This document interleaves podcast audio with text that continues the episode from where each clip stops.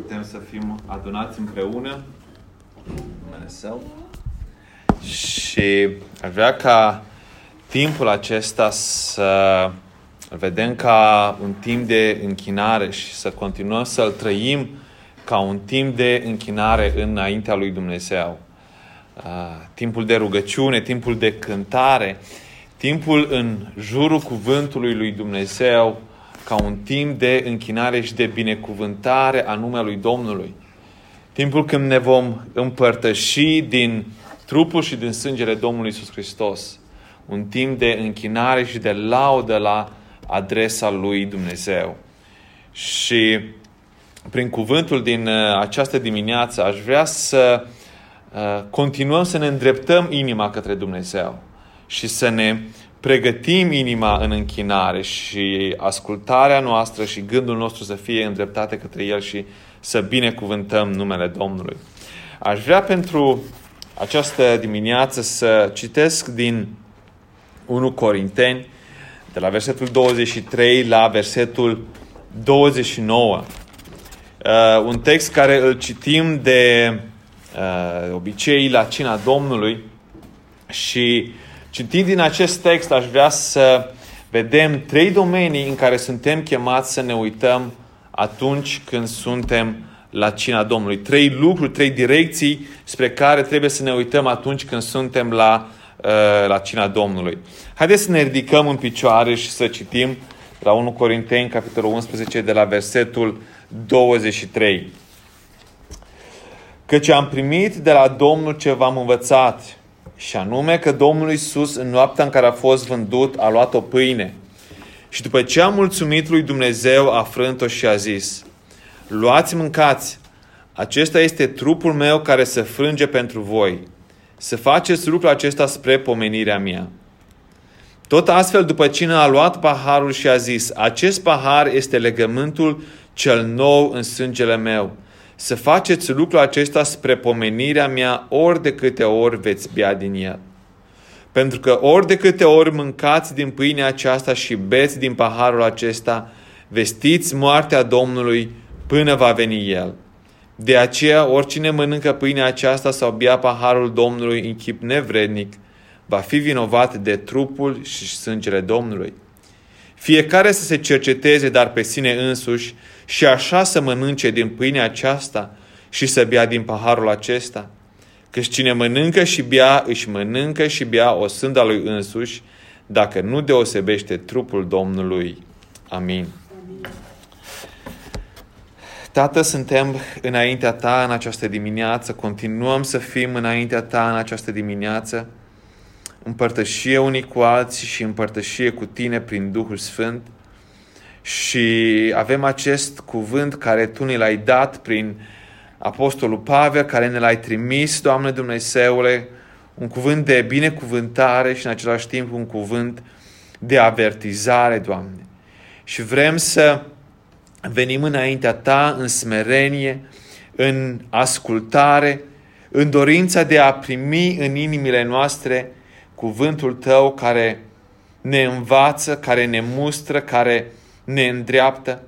Și te rugăm, Doamne Dumnezeule, prin Duhul Tău cel Sfânt, să ne ajuți, Doamne, să facem liniște în inimile noastre și să fim vegheatori, Doamne, să ne cercetăm și Doamne, să fim atinși de cuvântul Tău, Doamne Dumnezeule, și să fim transformați, Doamne.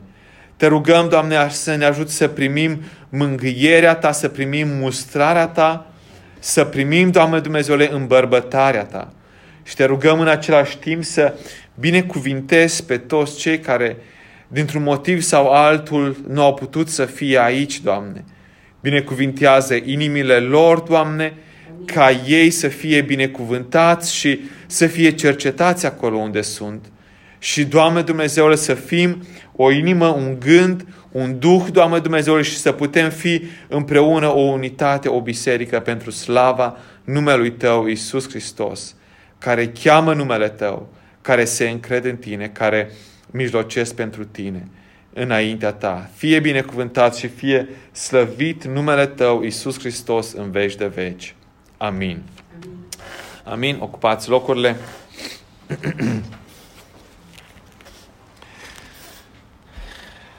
Chris eh, ne-a introdus deja în acest uh, cuvânt al binecuvântării înaintea lui Dumnezeu, a binecuvântării care vine din iertarea, din împăcarea cu Dumnezeu.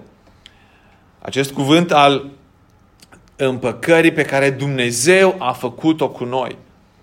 Și din textul care l-am citit, Pavel de asemenea vorbește și uh, ne focalizează atenția spre acest act al împăcării cu Dumnezeu. Dar spre sfârșitul acestui text, Pavel încheie cu o avertizare. Cu o avertizare. Versetele 27 la 29 spune De aceea oricine mănâncă pâinea aceasta sau bea paharul Domnului în chip nevrednic va fi vinovat de trupul și sângele Domnului. Fiecare să se cerceteze, dar pe sine însuși și așa să mănânce din pâinea aceasta și să bea din paharul acesta.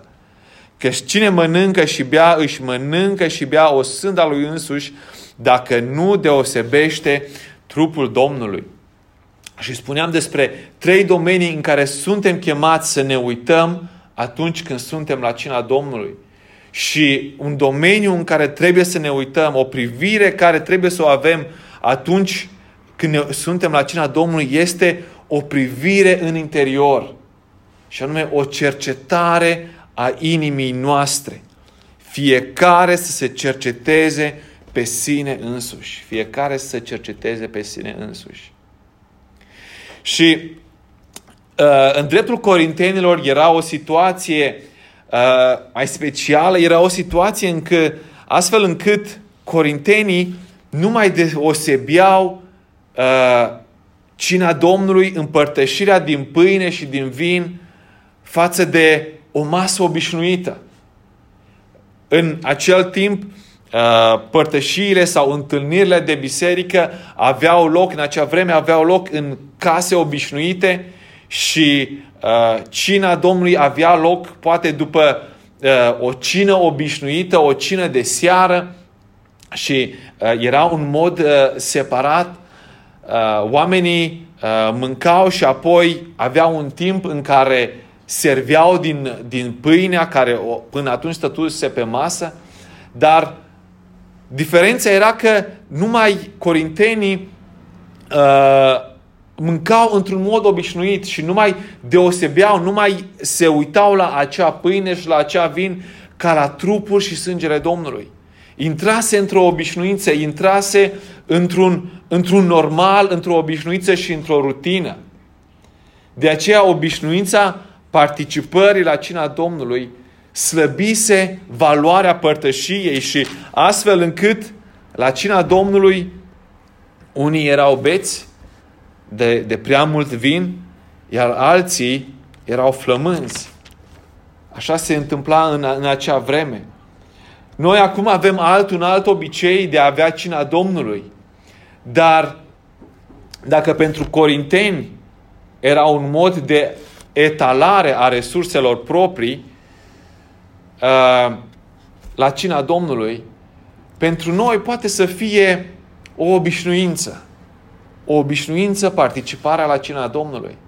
Alte biserici, uh, uh, alte tradiții bisericești au participarea la cina Domnului de, de patru sau de șase ori pe an sau de două ori pe an sau o singură dată pe an tocmai ca să evite această uh, bagatelizare, această obișnuință de a participa la cina Domnului și să fie într-adevăr ceva special. Nu spun că este mai bine sau mai rău. Alte biserici au o participare săptămânală la cina Domnului.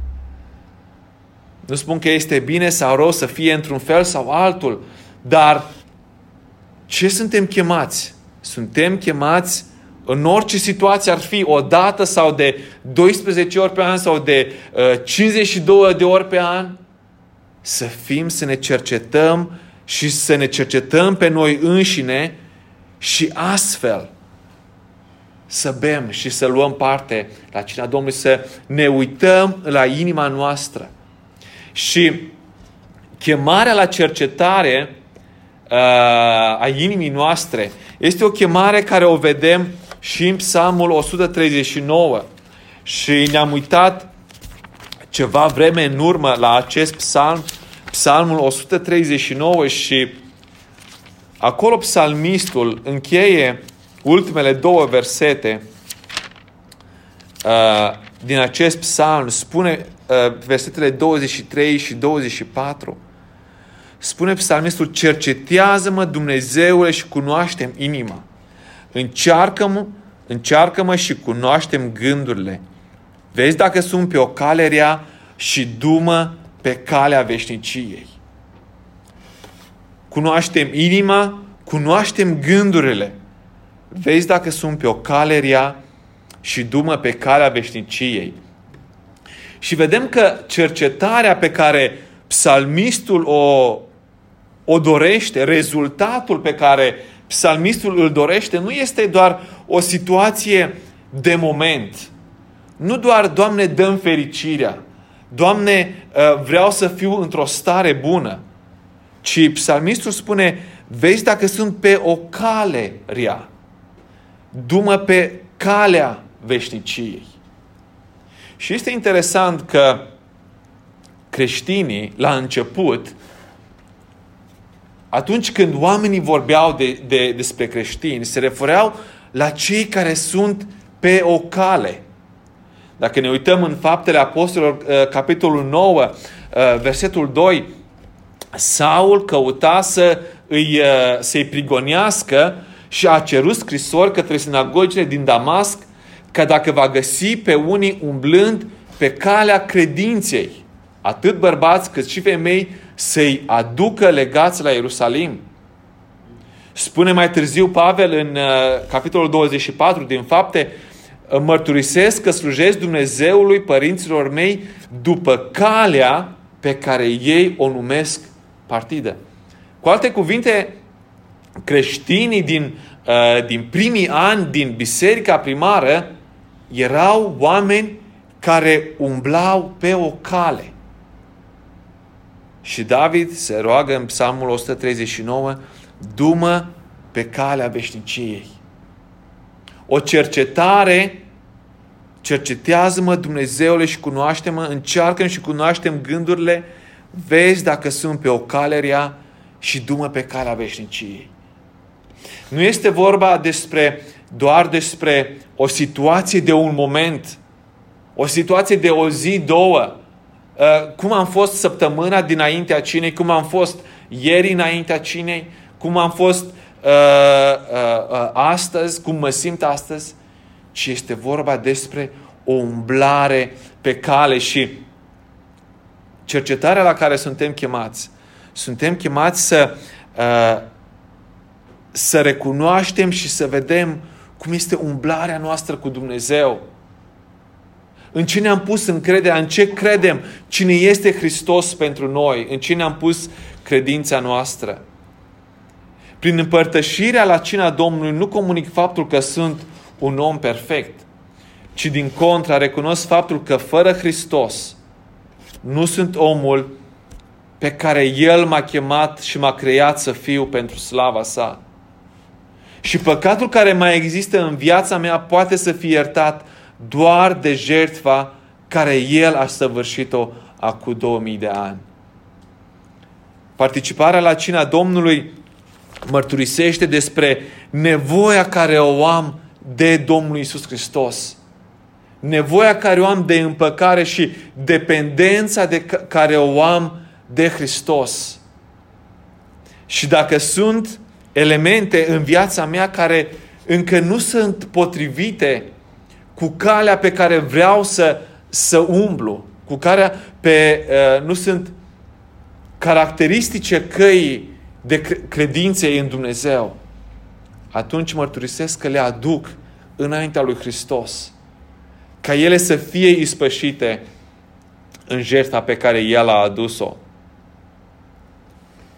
Și jertfa pe care El a adus-o este al, treilea, al doilea domeniu în care suntem chemați să privim atunci când suntem la cina Domnului. La cina Domnului ne uităm în interior, o, o privire spre inima noastră Și la cina Domnului avem o privire în urmă. O privire în urmă. De aceea spune Pavel că am primit de la Domnul ce v-am învățat și anume că Domnul Iisus în noaptea în care a fost vândut. Pavel ne aduce aminte și ne îndreaptă privirile către noaptea în care a fost vândut Isus. Isus a luat o pâine și după ce a mulțumit lui Dumnezeu, a frânt-o și a zis, Luați, mâncați, acesta este trupul meu care se frânge pentru voi. Să faceți lucrul acesta spre pomenirea mea. Tot astfel, după cine a luat paharul și a zis, acest pahar este legământul cel nou în sângele meu. Să faceți lucrul acesta spre pomenirea mea, ori de câte ori veți bia din el. O privire în urmă la jertfa lui Isus.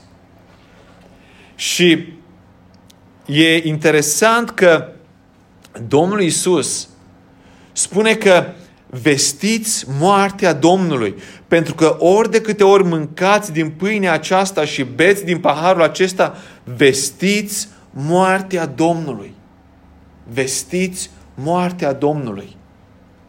De ce e important să ne aducem aminte din nou și din nou de moartea Domnului Isus? Vedeți, ă, Domnul Isus nu a instituit o, o ceremonie nu a spus uh, aveți, să aveți această ceremonie în mijlocul vostru în care să vă aduceți aminte din nou și din nou de învățătura cu tare. Sau să vă aduceți aminte, să aveți o ceremonie specială în care să vă aduceți aminte de minuni. Ne aducem aminte de minunile Domnului Isus când predicăm, când vestim, dar nu a instituit o ceremonie specifică ci a spus să faceți lucrul acesta ca să vă aduceți aminte de moartea mea. Să vă aduceți aminte de moartea mea. De ce este important? Să ne aducem aminte de moartea lui Isus. Cu alte cuvinte, să ne aducem aminte de Isus, de acel eveniment când se pare că Domnul Isus a pierdut când se pare că Domnul Isus a ajuns în cel mai slab moment al vieții lui de pe acest pământ. Să vă aduceți aminte de Isus, de acel moment din viața Domnului Isus Hristos. Vedeți, Domnul Isus de, de multe ori, figura Domnului Isus, figura istorică a lui Isus, este recunoscută de, de multe religii și de mulți oameni. Islamul recunoaște într-o anumită măsură învățătura Domnului Isus. Dar când vine vorba despre moartea lui Isus, nu, nu. Acolo a fost Iuda omorât. Acolo uh, Isus uh, a făcut o minune, Dumnezeu, Allah a făcut o minune și l-a salvat pe profetul Isus, dar n-a murit Isus, pentru că profetul nu moare. Și mulți alții recunosc învățăturile morale ale lui Isus.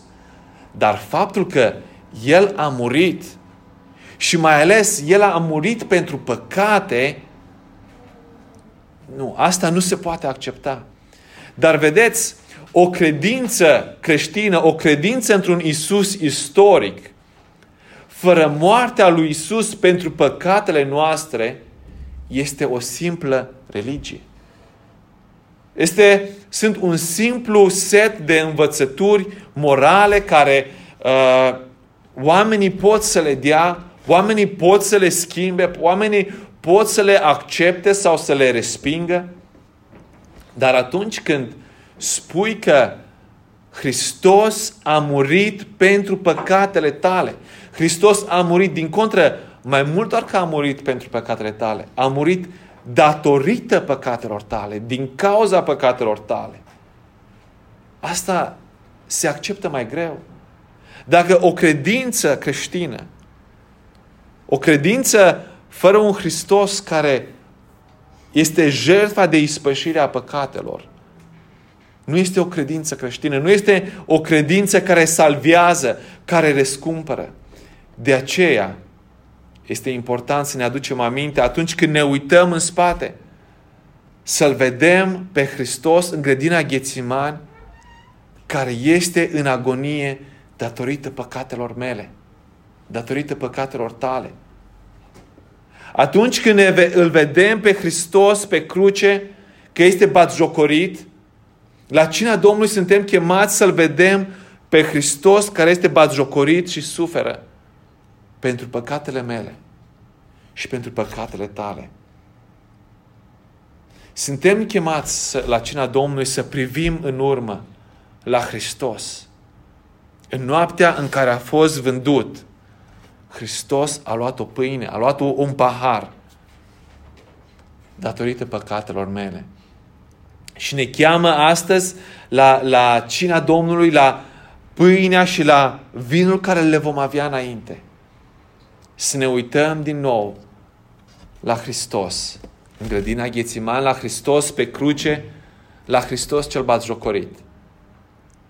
Datorită păcatelor mele.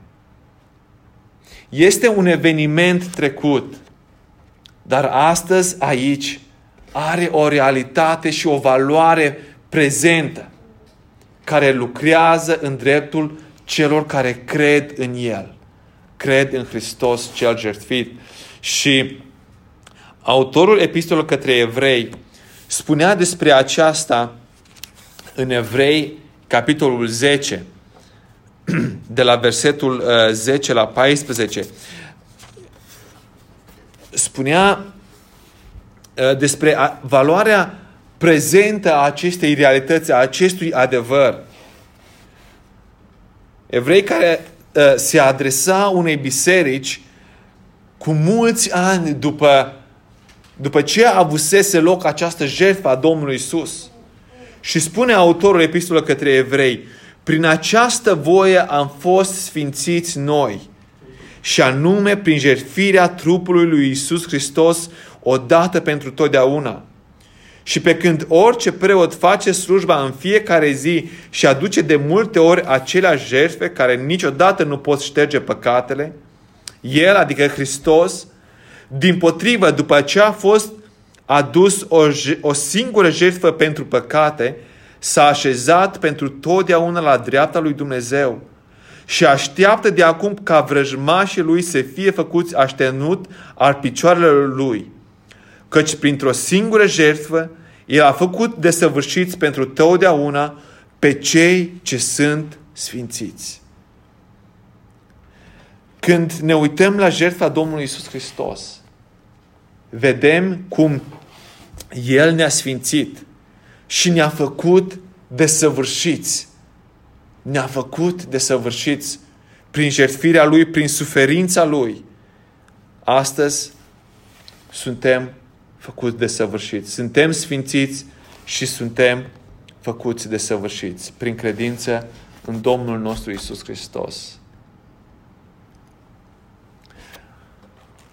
O privire în interior, o cercetare a inimii, o privire în urmă la jertfa lui Isus, dar în, în același timp o privire înainte, o privire în viitor la întoarcerea Domnului Isus Hristos. Pentru că Domnul Isus spune în versetul 26, pentru că ori de câte ori mâncați din pâinea aceasta și beți din paharul acesta, vestiți moartea Domnului până va veni El. Vestiți moartea Domnului până va veni El. Atunci când suntem la cina Domnului și luăm din pâine și din vin, exprimăm nădejdea întâlnirii cu El. Exprimăm bucuria și nădejdea și așteptarea întâlnirii cu El. Vedeți, uh, în ultima rugăciune, înainte de arestare, Isus se roagă pentru ceea ce va fi în viitor. Și dacă ne uităm în Ioan 17, capitolul 17, în Ioan capitolul 17, de la versetul 11, Isus vorbește despre acest eveniment viitor. Și se ruga Isus, eu nu mai sunt în lume. Era în grădina Ghețiman atunci fizic, dar Isus se ruga pentru ceea ce urmează să fie. Eu nu mai sunt în lume, dar ei sunt în lume. Și eu vin la tine, Sfinte Tată, păzește în numele Tău pe aceea pe care mi-ai dat, pentru ca ei să fie una cum sunt și cum suntem și noi. Când eram cu ei în lume, îi păzeam eu în numele Tău. Eu am păzit pe aceea pe care mi-ai dat și niciunul din ei n-a pierit afară de fiul pierzării ca să se împlinească Scriptura. Dar acum eu vin la tine și spun aceste lucruri pe când sunt încă în lume, pentru ca să aibă în ei bucuria mea de plină. Și versetul 24, Tată, vreau ca acolo unde sunt eu să fie împreună cu mine și aceea pe care mi-ai dat tu, ca să vadă slava mea, slavă pe care mi-ai dat-o tu, fiindcă tu m-ai iubit înainte de întemeierea lumii. Vedeți, rugăciunea Domnului Isus Hristos înainte de suferința Lui. Tată, vreau ca acolo unde sunt eu să fie împreună cu mine și aceea pe care mi-ai dat Tu, ca să vadă slava mea, slavă pe care mi-ai dat-o Tu, fiindcă Tu m-ai iubit de întemeierea lumii. Când Domnul Isus Hristos urma să meargă, să, să fie trădat, să fie arestat, să fie răstignit, să fie batjocorit, Hristos se uita cu nădejde la ceea ce urma să fie. Se uita cu nădejde la ceea ce Tatăl urma să facă, proslăvirea Fiului. De asemenea, atunci când era cu, uh, cu ucenici în camera de sus, îi încurajează și îi îmbărbătează. Le spune de locașurile care urmează și care le pregătește pentru ei. Și le spune, vă pregătesc un loc ca să fiți împreună cu mine. Și spune, Tată, vreau ca acolo unde sunt ei, eu să fie împreună cu mine și aceea pe care mi-ai dat Tu. Ne uităm în viitor. La cina Domnului ne uităm în viitor, ne uităm la acel moment când nu vom mai avea nevoie de pâine și vin, ca să ne aducem aminte de, uh, nu vom mai avea nevoie de aceste simboluri, ca să ne aducem aminte de Domnul Isus. Deoarece vom fi în prezența nemijlocită a aceluia care a murit, care a biruit moartea și a înviat. Atunci vom avea împlinirea desăvârșită a acestei părtășii simbolice care noi o avem astăzi aici. Ce zi glorioasă va fi acea zi. Ce glorioasă zi va fi atunci. Hristos, înainte de patima sa, se gândea la slava ce urmează să vină. Era sigur și era bucuros de aceasta. Aceasta ne învață că suferința noastră aici și lipsurile noastre aici sunt limitate și sunt vremelnice. Suferințele din vremea de acum nu sunt vrednice să fie puse alături cu slava viitoare, care are să fie descoperite față de noi.